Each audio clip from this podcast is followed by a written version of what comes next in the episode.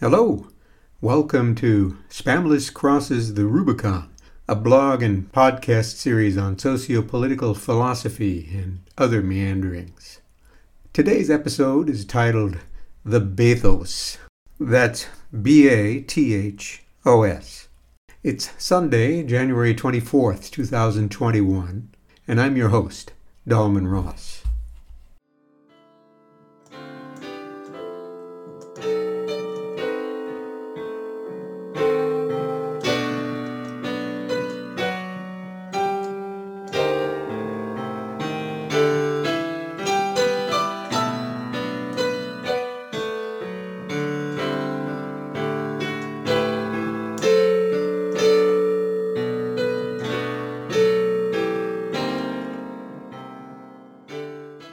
Over the last six months, predominated as they were with COVID news and the bathos of endgame presidential politics, often two sides of the same story, I have become even more of a news and Twitter junkie than I was already.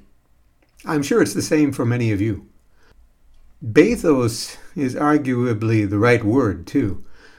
It's usually thought of as a ludicrous descent from the elevated to the low an anticlimax.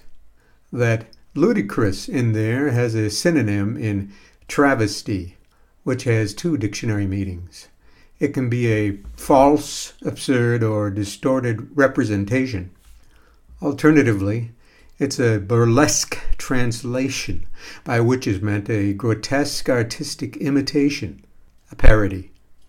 Well, yes, that sums up how I feel about the last months of the American presidential dog and pony show. More than that, it's how I feel about the entire Trump era. I don't want to devote this podcast entry to deconstructing Trump, though.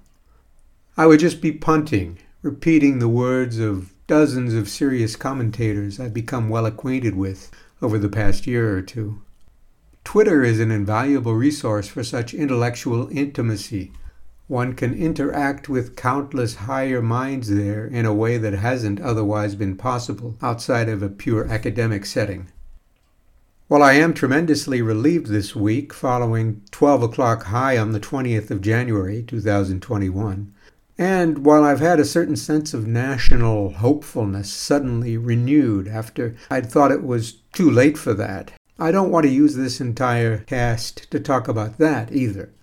I want to talk more generally about what got us to a grim foreboding, a chronic malaise, a turgid anxiety as a leitmotif, a tragic habit of our time. I've come to harbor a deepening existential apprehension over democracy and civil society it's emergent from a lampoon of vaudeville events that have, in recent memory, been seen caroming across the national stage. Think of the old joke about the drunk under the lamp post looking for his keys. You peer down to help, and you ask where he was standing when he lost them, to which he answers while pointing into a dark alley. Over there, but the light's better here. That's been our American curse. It's supplanted and usurped our American dream.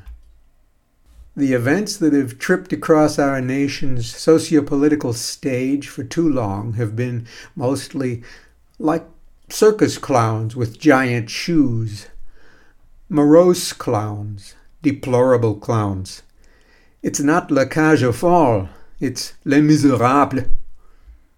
Okay, so here we are but what role has the broad populace played in this tragicomedy? Here, I would say, the trouble is magnified and made intractable because people have learned, quote unquote, not to trust the process or the remedies sanctioned by the social contract. Wait, I feel you clenching. So let me explain. I'm not pining for a return to a clampdown of individual rights under the tutelage of the superior authority of the state. I'm not a naif, in other words. I want to be modern. I don't want to throw away 200 years of social dialectic. But, and here's how simple it is Every bloody individual out there, every self acclaimed knows better than thou person, can't just make up his own rules. That's the crux. That's where we went off the rails. I'm not trying here to be a knows better than thou person myself, which I hope I'm not. But if I am, it's only to give you my urgent view of the matter. It's not to force you to comply or to make you do anything at all but I do hope to persuade by reason. Society doesn't work if everybody makes his or her own public decisions. Private ones? Certainly. That's the whole point of freedom and liberty. But there are always competing interests and forces. These are often called other people. If you think speed limits or red lights are stupidly applied, you can and should press for a redress of grievances. You should not simply decide you know better and you get to drive 120 miles an hour on Main Street. You don't get to decide that, not even if you're Mario Andretti. If you think masks aren't for you in a viral pandemic, well, you do have a right to think that but you don't have a right to carry out your philosophy in a society, state, or community that has decided otherwise at this urgent moment in our existence. You have a right to protest in your thoughts, speech, and writing. You can demonstrate and remonstrate. But at the moment, you'll have to conduct your public protests while wearing a mask. The apparent authority of the state to limit your public acts under emergency health powers is sanctioned in law and under our Constitution.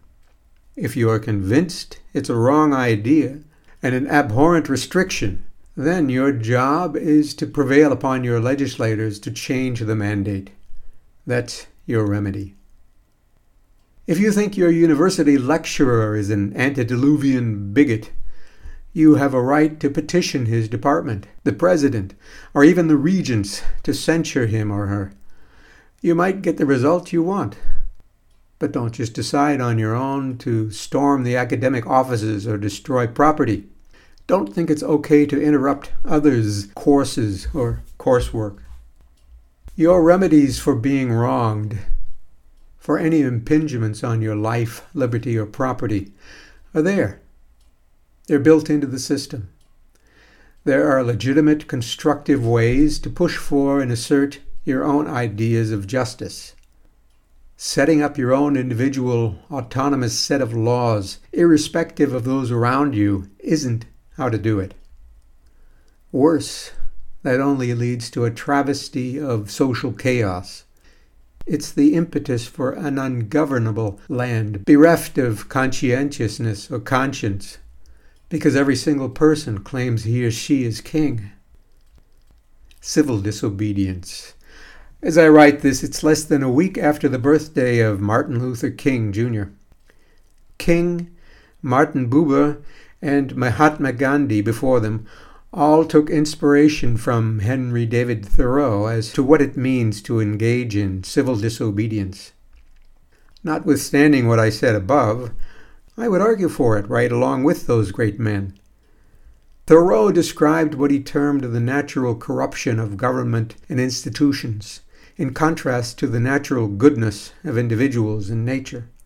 He went to jail rather than lend conscious support to the expansion of slavery into new territories.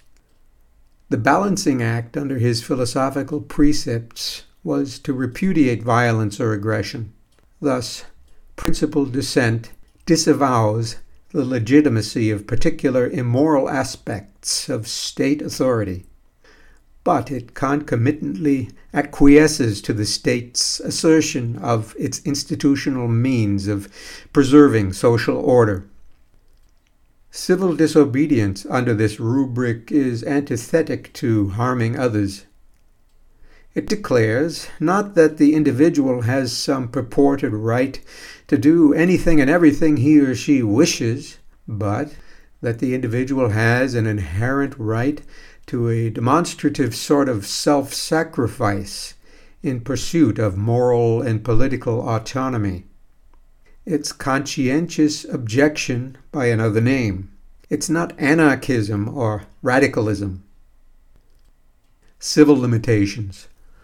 What I've been discussing is called due process under the doctrines of constitutional law. It's very important. It's how you assert your rights and claim your just remedies. That's what I want to remind people about. A society of laws requires a procedure and a design for assuring or asserting those laws. Willy nilliness isn't how it works. Violent overthrow isn't how it works. 300 some odd million kings and queens are only going to feed the bathos. Thanks for listening. And if you enjoyed this episode, do click like and subscribe.